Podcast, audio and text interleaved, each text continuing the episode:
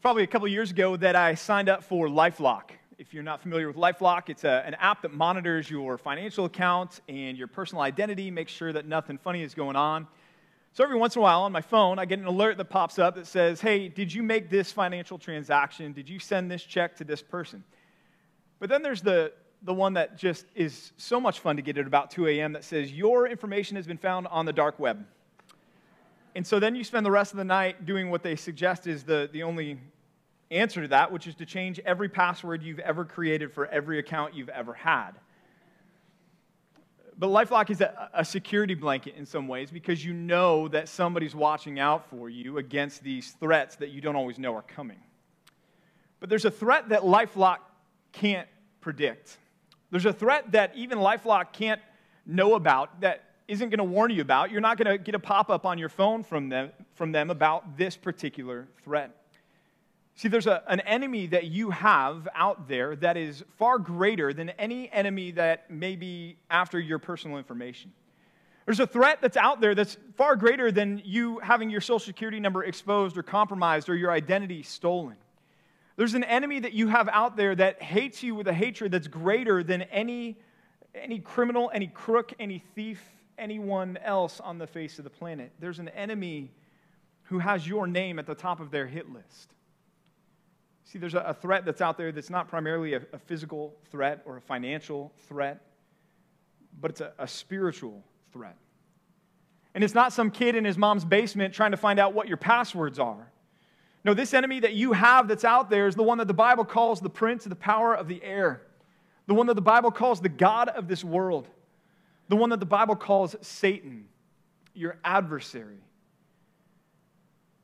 And this enemy that you have is out to see you derailed, distracted, and if possible, even destroyed.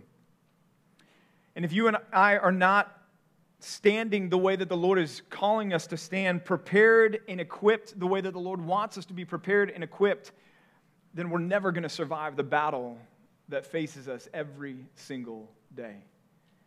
The Apostle Paul in Ephesians chapter 6 helps us to understand how can we stand. The Apostle Paul in Ephesians chapter 6, verses 10 through 18, helps us to understand what it looks like for us to engage in spiritual warfare in a way that the Lord says will result in us having stood against the forces and stood the test and stood in the face of the opposition and enduring all the way through the end. So, if you will, grab your Bibles and open them to Ephesians chapter 6, and we're going to read verses 10 through 18. Paul begins, he says, Finally, be strong in the Lord and in the strength of his might.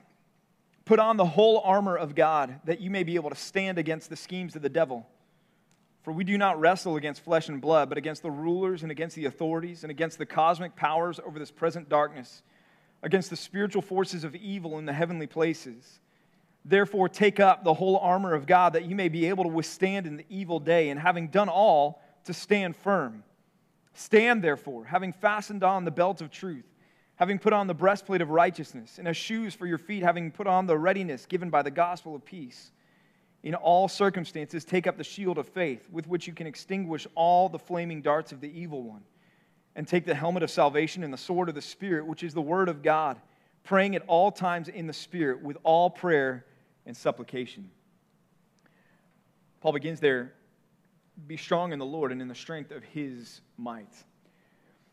Be strong, be strengthened by God in the strength of his might. See, Paul's coming off of two and a half chapters of practical admonition of what it looks like to live out the gospel.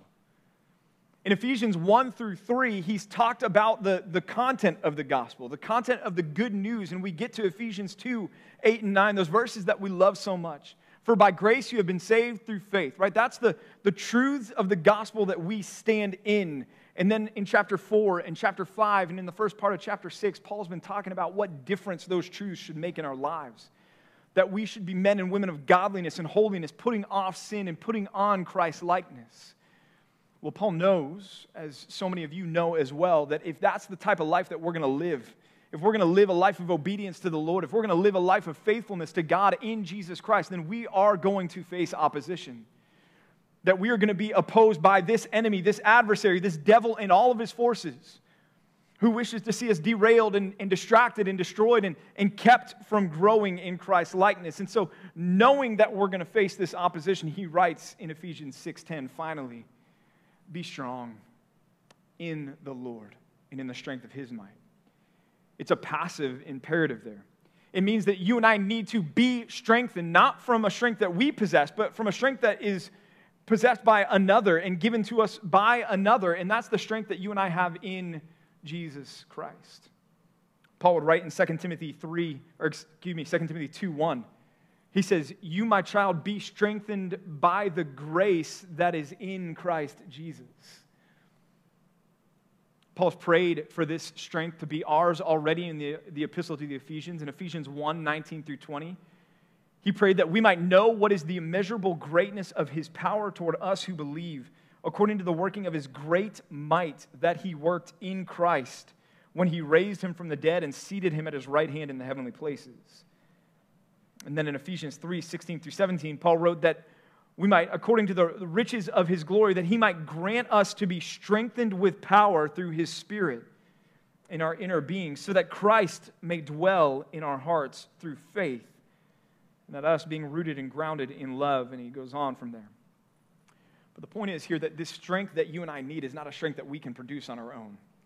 It's not a strength that comes from us. It's a strength that comes from our relationship to Jesus. It's the strength that is ours as we are made new creations in Christ. It's a strength that allows us to do what Paul talked about in Romans chapter 6, and that is daily to get up and say, you know what, I'm not going to present my body, myself, as an instrument to unrighteousness, to sin. No, but now in Christ, through the power that God has provided for me and, and, and to me, I'm going to now present my body as an instrument of righteousness to Him. It's the power of the gospel at work in our lives. And, and Christians, we need that if we're going to stand against the enemy that you and I face on a regular basis. And so Paul says, Be strong in the Lord and in the strength, not of your might, but of his might. Why? Well, because of the nature of the enemy that we face. Verse 11 Put on the whole armor of God in order that for the purpose that you may be able to stand against the schemes of the devil, to stand, to be immovable, to hold your ground against the schemes and the opposition of the enemy. See, we need the power of God if, if we're going to stand, because the one that we face is the devil and his schemes. Schemes is the word methodos in Greek there, which is where we get our English word method. So the methods of the, the devil. Well, we know most often in the Bible, Jesus and others describe the devil as the, the liar, the father of lies and deceit, right? John 8 44. Jesus says, He, speaking of the devil, he was a murderer from the beginning. And he does not stand in the truth because there is no truth in him. When he lies, he speaks out of his own character, for he is a liar and the father of lies. Well, what are these schemes that the devil is all about? in this world? Well, from an umbrella category, it's to oppose the plan and work of God. That is what the devil and all of his demons are after. They want to oppose the plan and work of God anywhere and everywhere they possibly can on this earth. So, what does that look like? Well, first, it, it looks like him through his demonic forces, because he's the prince of demons, as the Bible calls him, expanding his reach and influence in far, as far and as wide as he possibly can. It looks like him promoting worldliness, 1 John 2.16, the lust of the eyes, the lust of the flesh, and the, the pride of life, right? Those are the things that the, the devil majors in and that his demons major in as they seek to promote those things in the, the world systems all around us. They promote worldliness. The other schemes of the devil involve influencing governments. You think back to the book of Daniel, and you've got Daniel chapter 10 and the concept of the prince of Persia being influenced and, and guided by the demonic forces at work there.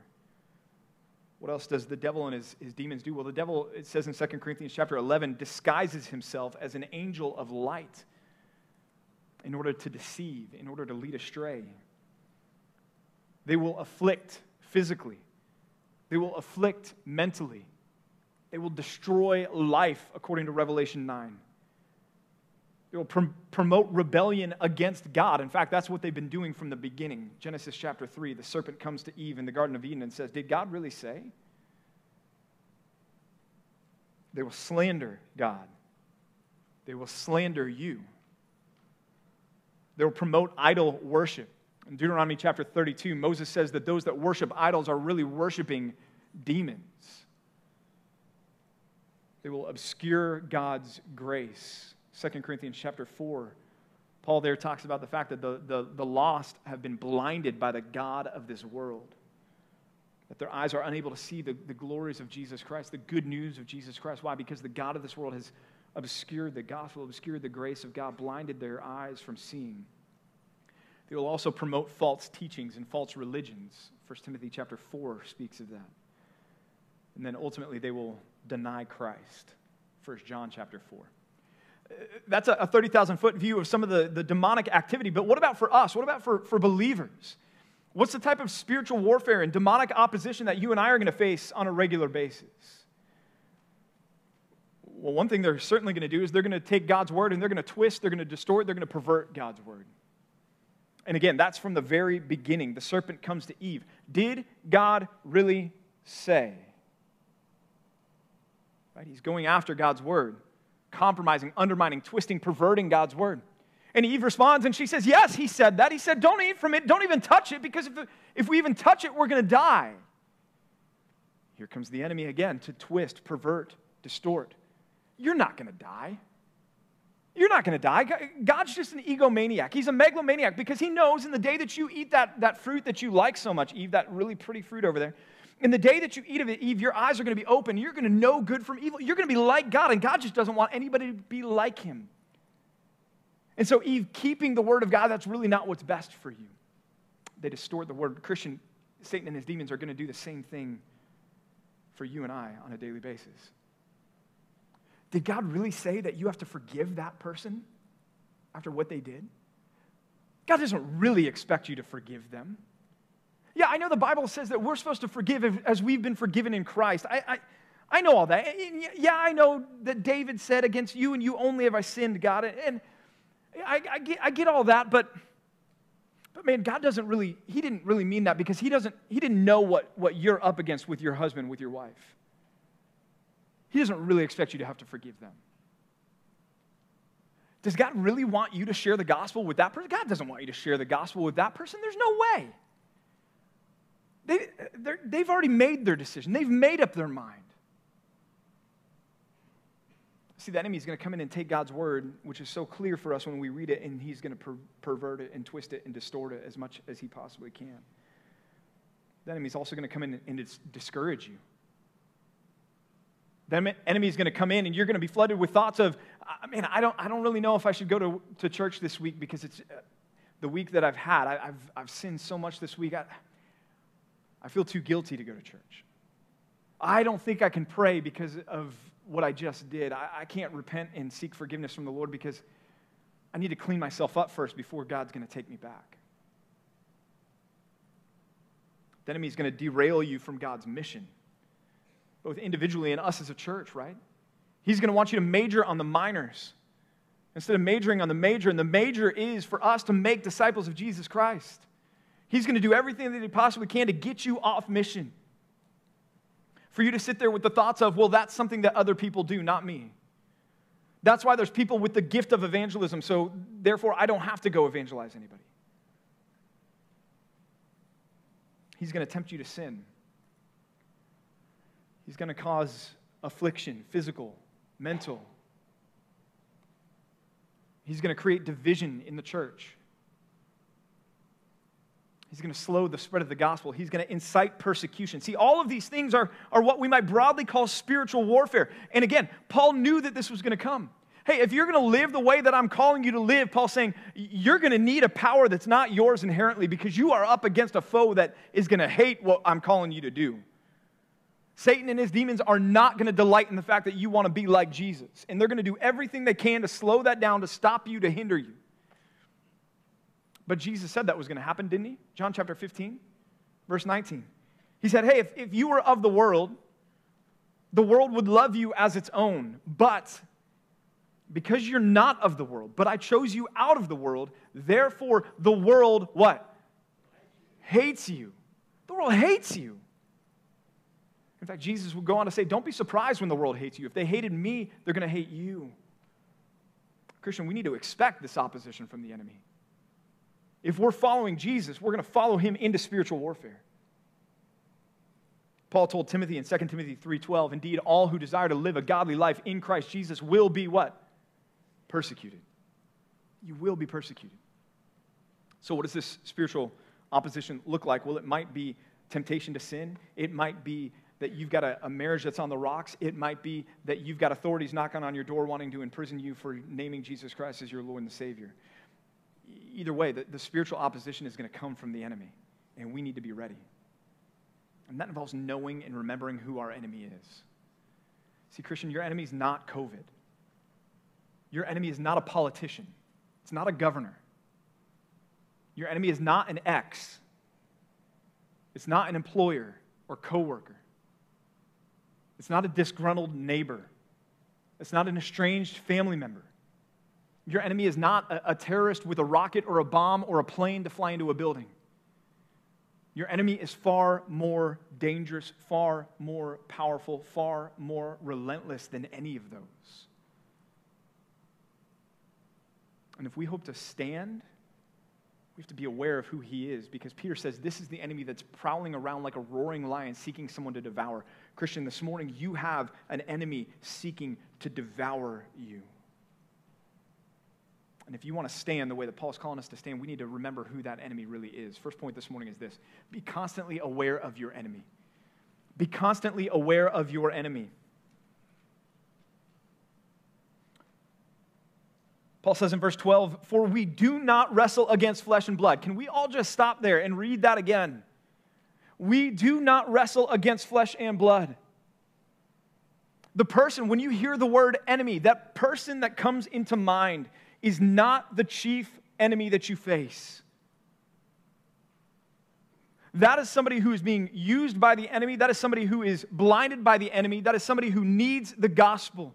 The enemy is the, the spiritual forces behind what's going on there.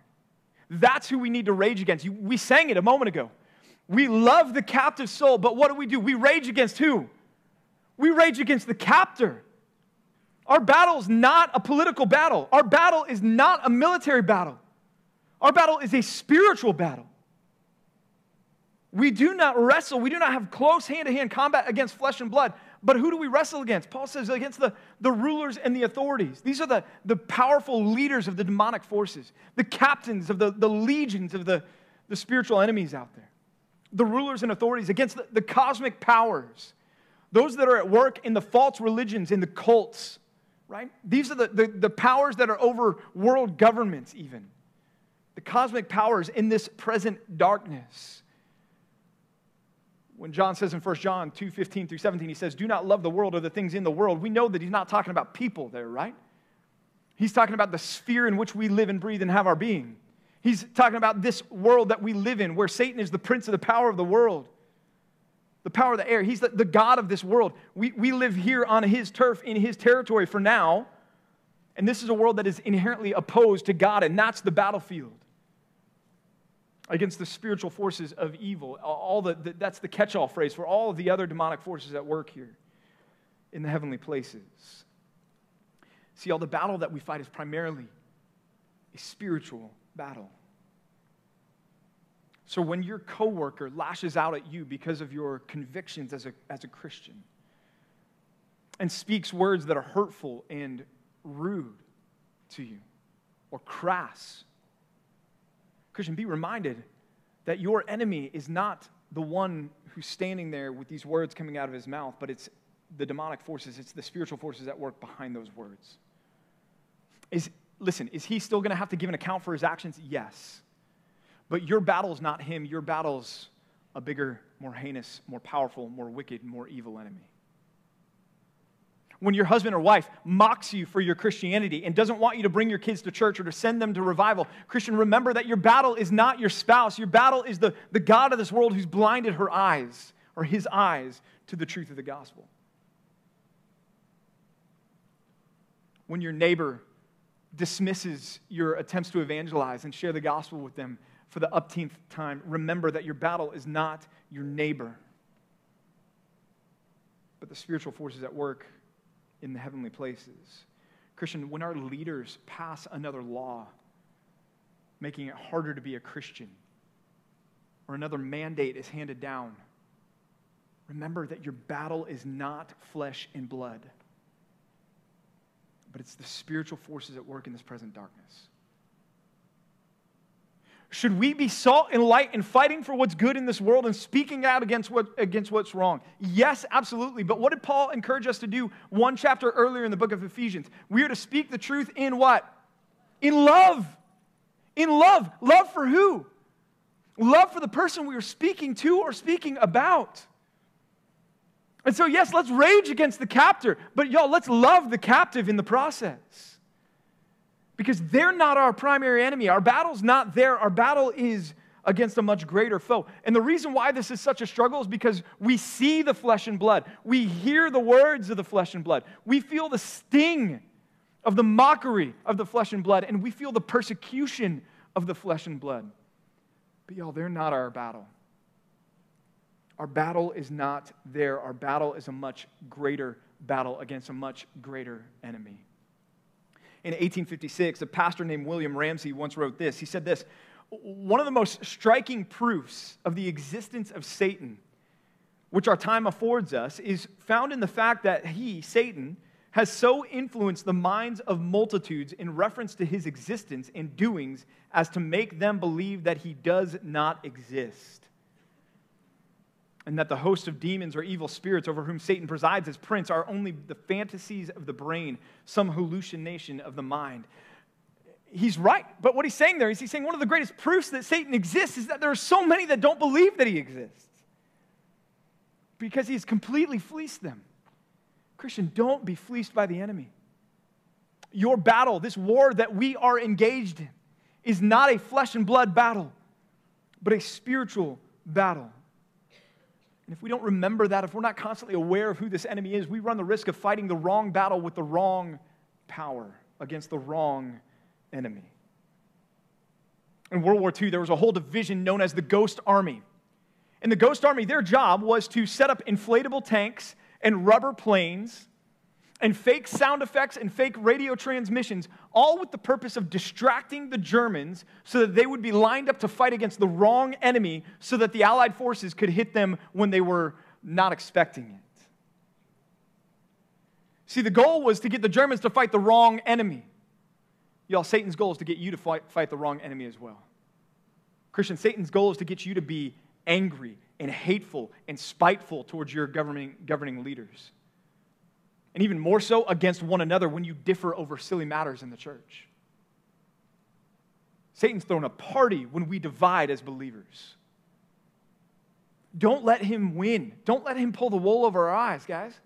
It's Satan is the one that we need to rage against. He's the one that we need to battle because he is our enemy. We must stay cognizant of our enemy, otherwise, we will not stand. Great, fine, I get it be strengthened by the power of God in Christ. Remember who my real enemy is. But what should I do with that? How?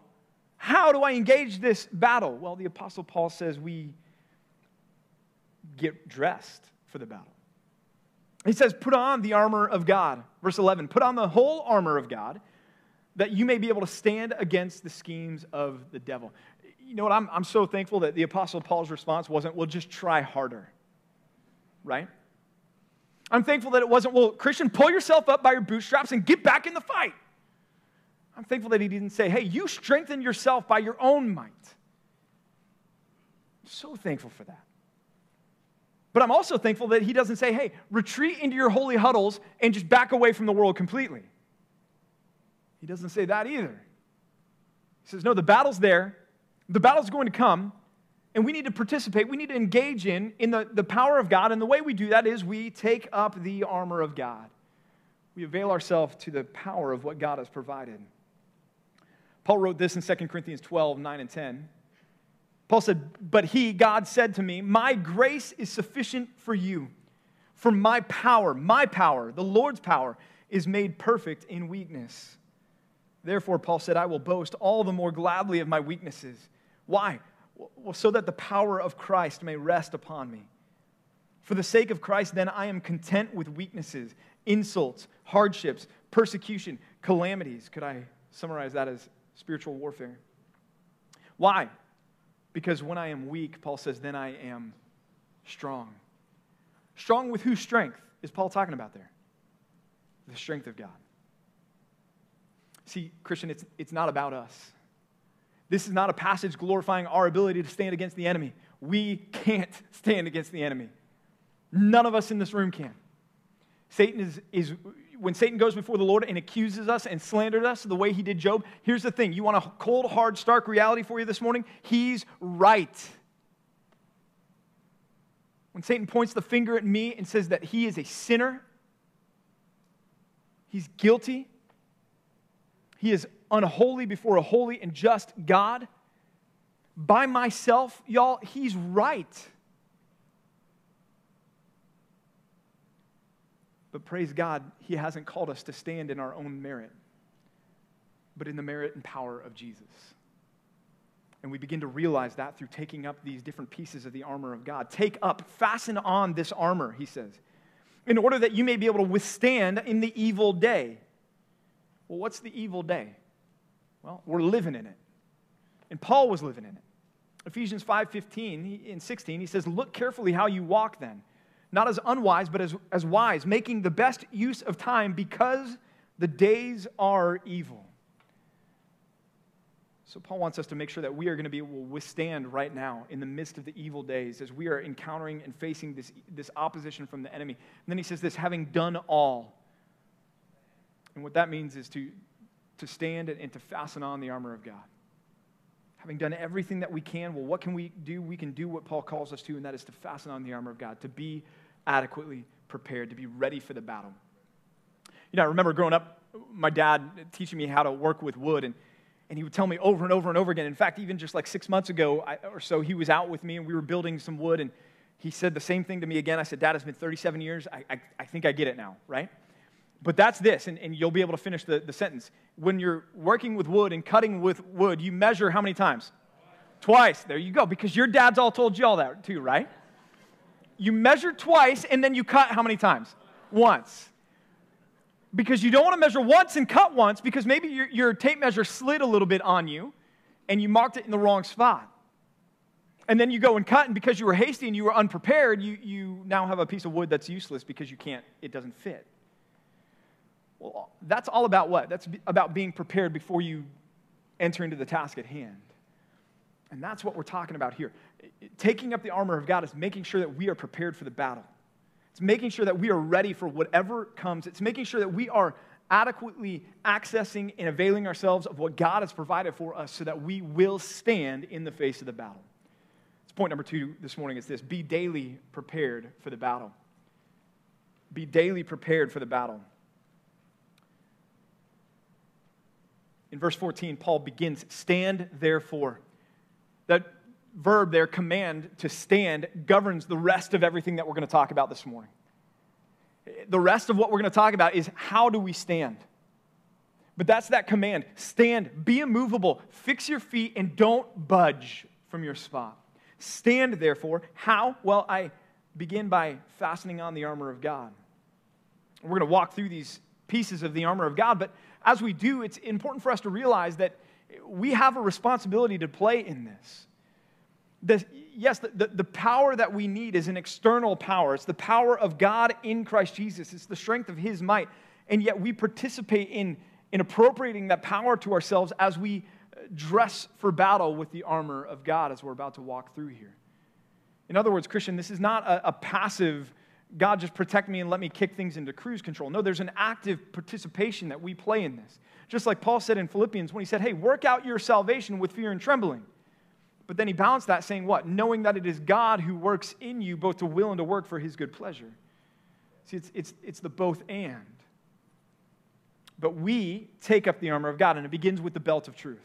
It says, having fastened on the belt of truth. Literally, it's having girded your waist with truth.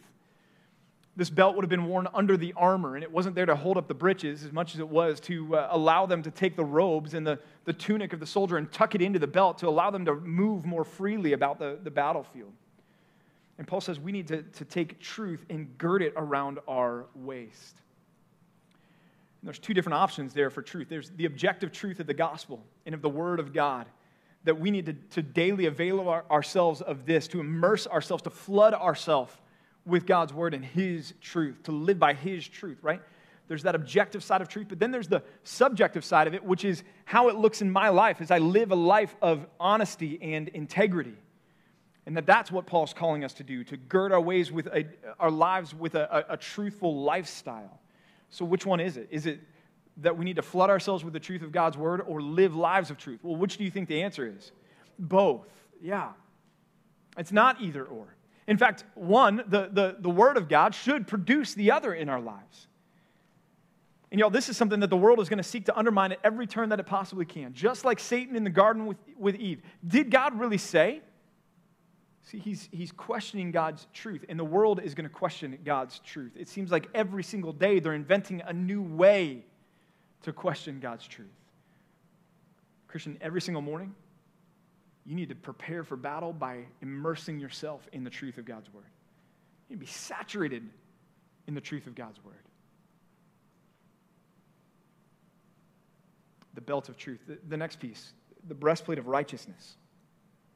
The breastplate was a, a metal plate or coat of mail that the soldier wore on his chest in order to guard against the thrust of a spear or a sword or an arrow. And it was there to protect the vital organs so that the, the heart wouldn't be pierced, so that the soldier could continue in the battle and could continue to live and would be protected and his life preserved. Well, Paul says the, the breastplate that you and I need to put on is the breastplate that is righteousness. Okay, we've got another question here. Is this the righteousness of God that's ours, 2 Corinthians 5.21, in Christ Jesus, right? There God says that, that he made him, made Jesus, who knew no sin, to be sin, in order that you and I might become what? The, the righteousness of God. So that in Christ we are God's righteousness. We possess, we have appropriated by faith the righteousness of God to ourselves, right? That's, that's one view of this. The second view is is this the, the righteousness that we need to be manifesting through living lives of holiness and godliness before the Lord? Is this the sanctification that should mark a Christian's life? Where we are living out obedient and faithful lives in following Jesus as our Lord and Savior. So, which is it? Is it that we are fasting on the righteousness of God or that we are fasting on the righteousness that should mark a Christian's life? Which do you think it is? It's both. Again, yes. In fact, you can't have one without the other. A righteousness apart from the righteousness of God, a righteousness that's just us working, is no righteousness at all, but God calls it what? Filthy rags, yes? But the righteousness of God that does not in turn produce a righteousness of life misses the point of God's righteousness to begin with, with which is what James talks about. When he says, hey, a, a faith without works is what? Dead. And so every single day, Christian, we get up, we fasten on the breastplate, the, the, the piece that protects our very lives, and fundamentally and foundationally, that is the righteousness that we have through the work of Jesus Christ on our behalf. The righteousness that, that we have that allows God not just to declare us not guilty, but innocent. The righteousness that is ours that was, was merited, just not by us, by Jesus. So we stand up and we wake up daily and we say, That is mine. And that is a righteousness that protects me, that guards me, that preserves my life eternally. But then we also fasten on that breastplate of righteousness, which is a, a life of obedience to the Lord, which says, Man, I, I have appropriated the righteousness of God to myself through faith, and that righteousness is now going to manifest itself in the way that I live my life. And I need to make sure that I'm ready to live a righteous life today. And so it's the breastplate of righteousness. But then he goes on and he talks about the, the cleats of gospel readiness, if I can put it that way. Put on as, as shoes for your feet the, the readiness of the gospel of peace, the readiness given by the gospel of peace. These are not shoes that you go to Nordstrom Rack and, and pull off the shelf and, and think, oh, these are cute, I'm going to wear these. No, these had a purpose, right? These are, are military sandals, and these sandals had nails embedded in the bottom of them to let the soldier stand his ground. How many times has the Apostle Paul in a passage that we've read said, stand, stand, stand, stand, right? Well, Christian, what's enabling you to stand and not be moved against the attack of the enemy? Foundationally, fundamentally, it's the gospel we take our stand on the rock, the solid rock of the gospel. That Jesus Christ has died for your sins that, so that you can be forgiven. That he's risen from the dead so that you will live forever with him. That he's given you your spirit, his spirit so that you can follow him as your Lord and your King. Christian, that is daily what we wake up and we remind ourselves on. And we wake up and we remind ourselves every single moment hey, my standing with the Lord is not based on my performance, but Jesus' performance for me. That Jesus has won my salvation, that Jesus has won my forgiveness, that Jesus has won my righteousness that I have. And it's the foundation upon which we stand. It's the, the cleats of gospel readiness. But there's another element to that as well, right? Paul says in Romans chapter 10, How beautiful are the feet of the one who brings good news the feet that are shod with the cleats of gospel readiness. Because if you've experienced the good news of the gospel of Jesus Christ, you're not going to be able to help but to take it to other people, to go with the gospel, to advance with the gospel, and to say, hey, I need to talk to you because, man, I want to see you get right with the Lord. And so you need to repent from your sins and believe in Jesus Christ as your Lord and Savior. Can I tell you what that looks like and what that means? And so, again, is this about our foundation being the gospel? Or is this about our advancement with the gospel? Well, what's the answer? It's both. Just to give you guys a, heads up, every answer is going to be both from here on out, okay? Just so we're on the same page, okay? So the cleats of gospel readiness. But the other thing, we're taking up the helmet of salvation. Okay, well, again, is this our future deliverance? That we know that we will be saved? The, the Bible talks about the fact that we are being saved and we will be saved and we will be free from sin and we will be with Jesus. Is it that salvation that we're to, to take up? Or is it focused on Ephesians 2 8 and 9, which says you have been saved? That there's a very present, finished, final reality to your salvation. That it's as good as done. That there's nothing left to be done. That you are presently where you sit saved, right? So, which is it? Is it our future deliverance is it our present deliverance? What's the answer? It's both, right? And what this is about, this is about you being able to put on the helmet of salvation and basically say to the world, bring whatever you're going to bring against me, you can't touch me. Yeah, you can, you can take my life, but what did Jesus say? Don't fear the person that can just take your life. Fear the one that can kill both the body and soul in hell. Well, if that part's taken care of through the gospel, that you no longer have to fear the one who can kill the body and soul in hell because you are right with that one, well, then guess what? You don't have to fear the person that can take your life either. The helmet of salvation gives you the perspective of Paul when he said, For me to live is Christ and to die is what? Gain, right? In fact, he goes on to say this. He goes on to say, I desire to depart and be with Jesus, for that is what? Far better. It's far better. Paul must have been so aggravating to his enemies, right? You better stop or we're going to kill you. Okay. I'm ready. You're going to send me to be with Jesus? Let's do it. In fact, I left Paul in, in Philippians. He's like, oh, but I know I'm going to have to stay on because you guys need me around a little bit longer. Man, but that confidence in where you're going, that's the helmet of salvation that we put on every single day. And then we take up the sword of the Spirit. Uh, this is the one, right? if you grew up going to Awana or you grew up in the church in Sunday school class, we used to do what? Sword drills. Where your Sunday school leader or your Awana leader would be up there and they'd say, All right, first one to John 3.16 gets a Bible buck, right? And flipping in the Bible real fast trying to get there before everybody else. Some of you had cheater tabs where you could just flip it open real fast and you were good to go. But why do we do that? Because we want to train our children to be able to handle the sword of the Spirit. Because the sword of the Spirit is the enemy, is the weapon, rather, that we use against the lies of the enemy. The enemy comes with his temptations, and we respond with the word of God. Just like Jesus did in the wilderness when he was being tempted by Satan. And every single time, all three times that we've recorded there, what did Jesus do? Every single time he was tempted, he responded with what? The word of God. Christian, you need to daily make sure that you have the word of God and not just daily, but there needs to be a, pattern of your life that is characterized by immersing yourself in the truth of God's word, memorizing his word. There's a, an app out there, the Bible Memory app. Download it on your phone today. Or Fighter Verses, download that today. Whatever you need, start internalizing God's word because it's that that's going to enable you to stand effectively against the attacks of the enemy. But it's not just the defensive element of the sword that thrusts aside these jabs from Satan. There's an offensive part of the sword, right? And that's where we get into the, the word word here. Because the sword is the word of God. Well, it's the word rhema there, which has a, greater emphasis on the spoken word than it does on the written word. In fact, it's the same word that Paul uses in Romans 10. You remember the passage in Romans 10, alluded to it earlier, when he says this He says, Everyone who calls on the name of the Lord will be saved. But then Paul says, But how are they going to call on the name of the one of whom they've never heard? And how are they going to hear unless someone preaches?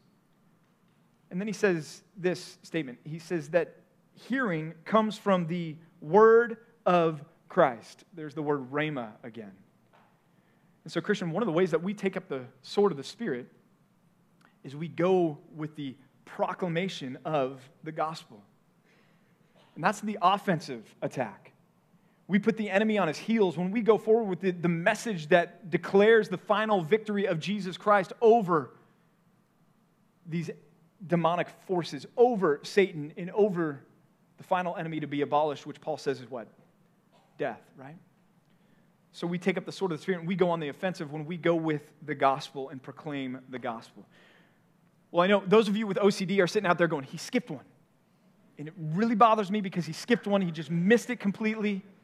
And you haven't heard a word I said for the last five minutes because you're hung up on the one. Well, here you go, okay? You can check your box and go home satisfied. It's the shield of faith. And I intentionally left that one towards the end. And here's why this is not some dinky Captain America round shield that we're talking about, okay? No, the, the shield of the Roman soldier was about the size and thickness of a door. It would have been covered with animal skins, bound by iron, with a giant iron boss on the front of it to be able to defend, defend and, deflect the, the blows of the enemy and the arrows that would have come in. Paul says the shield of faith is what we are to take up in all circumstances. And here's why I saved it to the end. The shield was big enough to cover the entire soldier and also to cover all of the, the other elements of the soldier's armor. I don't want to press anything too far, but, but Christian, I do think there's something to the fact that faith is what undergirds every single other element of the armor of God that we've talked about this far. If you think about the belt of truth, well, we have to have faith that God's word is truth you think about the righteousness, the breastplate of righteousness. We have to have faith in Jesus Christ as our Lord and Savior. Faith is the thing that appropriates the righteousness to us, right? You think about your standing in the gospel, the, the gospel cleats of, of gospel readiness there, right? Well, faith is what is the, the, the only response that activates the power of the gospel in our lives. Or you think about going with the gospel. Well, faith is there to believe that God's arm is not too short to save or his ear too dull to hear and that He can save the lost in your life. Think about the sword of the Spirit. Faith is what's so crucial to believe in the promises and the truths of God's word over the lies and the deception of the enemy. Think about the helmet of salvation. Faith is what enables us to say, Come what may, I'm okay because I know where I'm going and I know who's got me. And so that's why I saved it to the end that we take up the shield of faith because faith undergirds each and every one of those other pieces of our armor. He says that the shield allows us to extinguish the flaming darts of the evil one. The Roman soldiers used to, to saturate their shields in water. And then they would go into battle, and those, those soaked animal skins on the shield, when the flaming arrows would hit them, they would extinguish the fire and defeat the, the plan and the scheme of the enemy. Some of those flaming darts we've talked about already the, the persecution that comes from the enemy, the temptation, the evil thoughts from the enemy the condemnation that the enemy is willing to heap on you. All the while, you have a Romans 8 1 waiting to, to fire back at the enemy that says, There's the, Therefore, now what? There's no condemnation for me because I'm in Christ Jesus. False teachings, sickness, illness, temptations, right? The enemy has all of these at his disposal and he's ready to bring them to bear on you. But what do we say? Well, we say with the song that we so often sing, when Satan tempts me to, to, to despair, what am I going to do? Upward I look in faith and see Christ. I see Him there who made an end of all my sin. Faith is so important. So, Christian, when you're tempted to fear or become anxious, remember, take up the shield of faith and remember that God is the sovereign Lord of everything on this planet. Christian, when you're tempted to, uh, to, to, become angry over what seems like an injustice that's going unpunished, take up the shield of faith and remember that God is a God of holiness and justice and rep- retribution and wrath and vengeance will be His. Christian, when you're tempted to be discouraged over a lost loved one who continues to reject the gospel, take up the shield of faith and believe that God is still able to save, still able to deliver. And as long as there is today, go back again with the gospel. When you're tempted by the shiny veneer of this world, Christian, remember what John says that this world and everything in it is passing away, but the one who does the will of God abides forever. The armor of God, it's not, it's not a one and done thing. It's not like you, you put it on once in your life or even once a day. This is something that we need to be reminding ourselves of, of minute by minute, moment by moment. Anchoring ourselves to the, the, the, gospel of God's grace, reminding ourselves of our future deliverance, reminding ourselves that I'm righteous in Christ, reminding that I've got the sword of the Spirit at the ready, that I've got the shield of faith. This is something that we have to, to be doing over and over and over again. And in doing this and in, in, in practicing these things over and over and putting them on every single opportunity that we have, we will be sure that we are prepared for the battle. But that's not all that is involved in standing, like he talked about in verse 14. It's fastening on the armor of God, but then there's verse 18. And so often, verse 18, we leave off. But verse 18 is as important to the armor of God as any of the other pieces there. Because verse 18 is the way that we appropriate God's armor to ourselves, the way that we fasten it on to ourselves. In verse 18, Paul says this that we must be praying at all times in the Spirit, with all prayer and supplication. To that end, keep alert with all perseverance, making supplication for all the saints. Prayer is crucial for us to survive the battle. In fact, John Piper goes so far as to say this He says, Until we believe that life is war, we will not know what prayer is for. Until we believe that life is war, we will not know what prayer is for. Until we realize how much we need God's power, then we really don't understand what the purpose of prayer is to begin with. So Paul says we need to be praying at all times. Really? All the time, Paul? Yeah, but this should come as no surprise, right? Paul said this before. 1 Thessalonians 5:17 says, "Pray without ceasing. Pray without ceasing. Don't stop praying." Romans 12 12, Paul says, Be constant in prayer. Luke 18 1, if I can one up Paul and go to Jesus, right? Jesus said, Hey, you need to, to be praying always and not lose heart. We need to pray at all times because of the nature of the battle that we are fighting and the nature and the power of the enemy that we are up against. We need the power of God. And so we pray at all times in the Spirit or by the Spirit. The Spirit is the one who prompts us to pray, enables us to pray. And even in Romans 8, Paul says, groans with groanings too deep for word when we don't know how to pray. So we pray at all times in the Spirit with all prayer and supplication. In other words, with every kind of prayer and supplication. Prayer is the general word for prayer, general word for addressing God. This can be thanksgiving, this can be praise, this can be rehearsing the promises of God in prayer. But then there's that word supplication. And that's the desperation and the urgency that so often accompanies spiritual warfare. It's the pleading with the Lord to intervene, the pleading with the Lord to save us, the pleading with the Lord as Jesus himself taught us to pray Lord, lead me not into temptation, but deliver me from evil.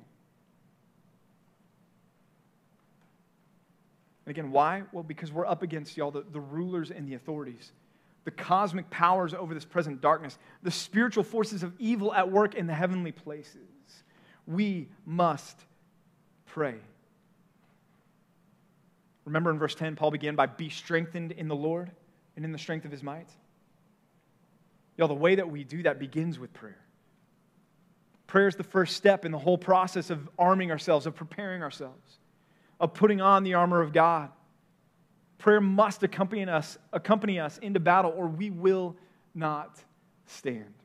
Our final point this morning is this be continually strengthened through persistent prayer.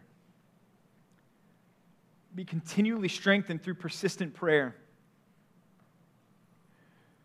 You've probably heard the saying, right? There are no atheists where? In a foxhole. There's no atheist in a foxhole. Why not?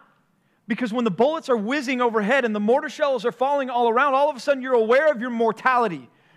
You're aware of your finitude. And you're aware that you need a power greater than yourself to deliver you from the predicament that you're in. Well, Christian, we must be in the foxhole every single day and aware of our dependence on the Lord because we can't stand in anything that we have in and of ourselves. And we have to be praying every single moment, moment by moment, minute by minute, every single day, praying at all times, as Paul says, because of what's at stake. Look, Christian, if you are in Christ, you're not going to lose your salvation. Jesus himself said, Look, of all that the Father has given me, I will not lose a single one of them. But, Christian, you can forfeit reward. You can have your spiritual growth stunted, your sanctification slowed, your mission derailed. See, all, all of these things are, are, are, dangers that exist for us on a daily basis. If we are not saturating ourselves with, with prayer, if we are not mindful that we need the power of God moment by moment, minute by minute, every single day. And so we must be persistent in prayer. That word persistent, it can also mean tenacious in prayer.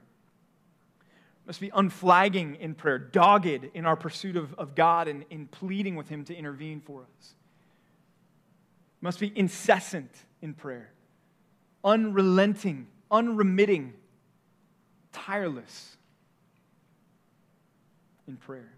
We must pray without ceasing. We must be constant in prayer. We must always pray and not lose hearts. Y'all, I need that in my life. I was reading this morning about the prayer life of Charles Spurgeon, and they said this He rarely prayed for more than five minutes at a time, but he rarely went five minutes without praying. I love that, right? I want that. I need, I, I don't just want that. Yo, I, I need that. I need that if I'm to be effective in my fight against the Lord. Uh, or, not against the Lord. fight against the enemy. Yeah. I need prayer desperately, more consistent, more constant in it certainly after a passage like this and talking about this prayer, it should follow with, as no surprise that, that I hope we're all beginning our day with prayer, yes? It should be the first thing that we do. As soon as your eyes open, pray. Maybe leave them open, otherwise, you might be back into dreamland if you, you close them again. But it, before you grab your phone, before you check social media, before you check the stocks, before you check the news, before you check the, whatever it may be that, that is your default in the morning, before your cup of coffee, before you brush your teeth. God's not offended by your morning breath, right? Pray. Why? Because you need it. I need it.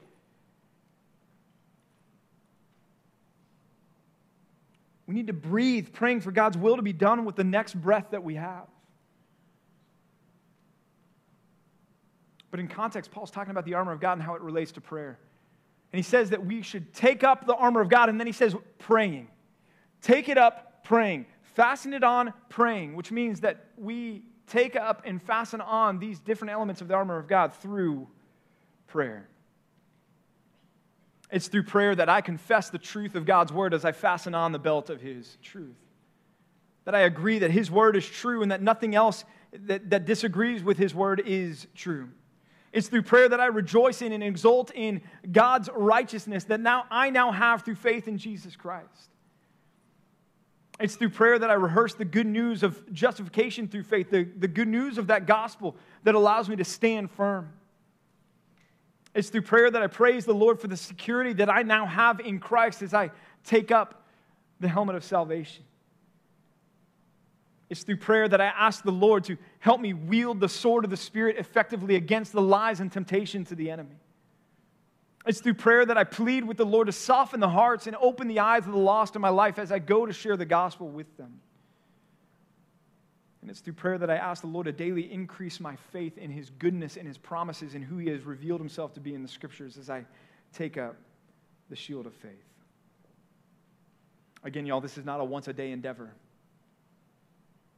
I fear that too often we leave prayer next to our Bibles after we finish with our DBR in the morning.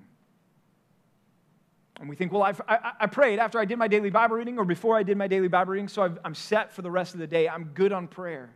Oh, maybe I'll pick it up before I eat. Maybe I'll pick it up again at the end of the day, but, but the box has been checked. No. The box is never checked when it comes to prayer. We always need to be praying, praying at all times because of what's at stake. Christian, a prayerless day is a perilous day. A prayerless moment is a perilous moment. A perilous minute, perilous minute. So maybe you're sitting out there going, okay, I get it. I need to pray more. Where do I begin? What does that look like? How do I even start? Let me just suggest a few things for you. Just three things, real quick here. Number one, set a time. Set a time that you can be consistent every single day to make sure that you are praying at this time. Maybe that means setting your alarm clock 15 minutes, 20 minutes, 30 minutes, five minutes earlier, whatever it may be. Carve out that time because you need it, right? Set a time. Second, set a place. Find a place that you can be consistent in, that you know that this is where you'll be. Every single morning, every single time, whatever this time is, you can be found right here. This is where I'm going to be. This is the spot that I get away, that I set myself up, that I engage with my God because I need that time. And so find a place that's undistracted to, to be in prayer. And then you might be saying, well, but Pastor Vijay, I thought this was not something that we just do one time, but throughout the whole day. Exactly. So the next thing is pull out that phone that you've got that can lead us into so many distractions and let's redeem it a little bit. Let's open up our reminders app and why don't you throw some reminders in your phone to go off throughout the day that say pray without ceasing. Be constant in prayer. Pray at all times. So that when that reminder goes off on your phone, you think to yourself, man, I need to find within the next five minutes, I need to get myself into a place and away from what I'm, whatever I'm doing and spend some time praying to the Lord because I need it. I need it. Prayer gains access to that power of God that we began this morning with. Be strengthened in the Lord. Where does that begin? That begins on my knees. That begins praying and pleading that the Lord would provide that strength for me. Hebrews 4 14 through 16, the writer of Hebrews says, Since then we have so great a high priest who's passed through the heavens, Jesus, the Son of God. Let us hold fast our confession. For we do not have a high priest who is unable to sympathize with our weaknesses, but one who in every respect has been tempted as we are, yet without sin. Therefore, let us with confidence draw near to the throne of grace that we may receive mercy and find grace to help in time of need. Christian, praise God that you have the ability to pray and He will hear you and He will answer you. In the Screwtape Letters, screw tape speaking to his nephew, said this Indeed, the safest road to hell is the gradual one, the gentle slope, soft underfoot, without sudden turnings, without milestones, without signposts. In other words, he's saying, look, the, the, the safest road to hell is the one for the person who has no idea that that's where they are. Christian, we of all people should know that we are in the midst of a battle and a conflict. And all around us are, are people who are on this road without the signpost, without the path, without, without realizing they're on the gradual path towards destruction. And we are fighting an enemy who wants to keep them blind to that. And we need to go after them, and we need to do battle, and we need to go to war to see them won to Christ but you're up against an enemy that wants to distract you with that ghost army. Your enemy wants you focused on flesh and blood, not the rulers and authorities, not the cosmic powers. He wants to distract you, derail you, and if possible, destroy you. And so we must ensure that we are well prepared for the battle. We must know our enemy, dress for battle, and incessantly ask the Lord for strength. Let's do that right now. Father, we are grateful that you have provided the strength for us to be able to stand. Grateful, Lord, for our relationship with Jesus. Grateful that we stand not on our own merit. Grateful that you haven't called us uh, to just survive this by ourselves. But you provided a, a righteousness that's not our own. You've provided a, a gospel upon which we can stand confidently, Lord. You've provided the truth of your word to guide us and, and help us and, and that can be wielded as the sword of the Spirit against the attacks of the enemy. God, I pray that we would be a church that's not distracted by a ghost army. I pray that we would be a church that's doing damage against the enemy and against his forces. God, I, I pray that we would be a church that loves your word and that loves your truth and that loves the gospel. God, I pray that we would be a church so convinced of our eternal security in Jesus and, in salvation that's coming that we are ready to go up against whatever the foe may bring us this week. Father, I know that in the next seven days before we are all back together again, we will all encounter and face opposition. We will face an enemy who's active, an enemy who hates us. And his demons are going to come after us. And yet, Lord, you have provided for us through Ephesians chapter 6 this blueprint for how we might be able to stand against his attacks. In your power, not in ours as we pray moment by moment every single day that you would strengthen us. Lord, that you would be our righteousness, that you would be the, the source of our truth, that you would remind us of our security in you, that you would make us ready to take the gospel to the lost, that you would help us to wield the sword against the temptations of the enemy, and that you would help us to take up the shield and believe with a greater faith each and every day in your goodness and in your promises as they're revealed in your word. Lord, we thank you for all of that. God, I pray that this would be a week of victory for our people against the enemy.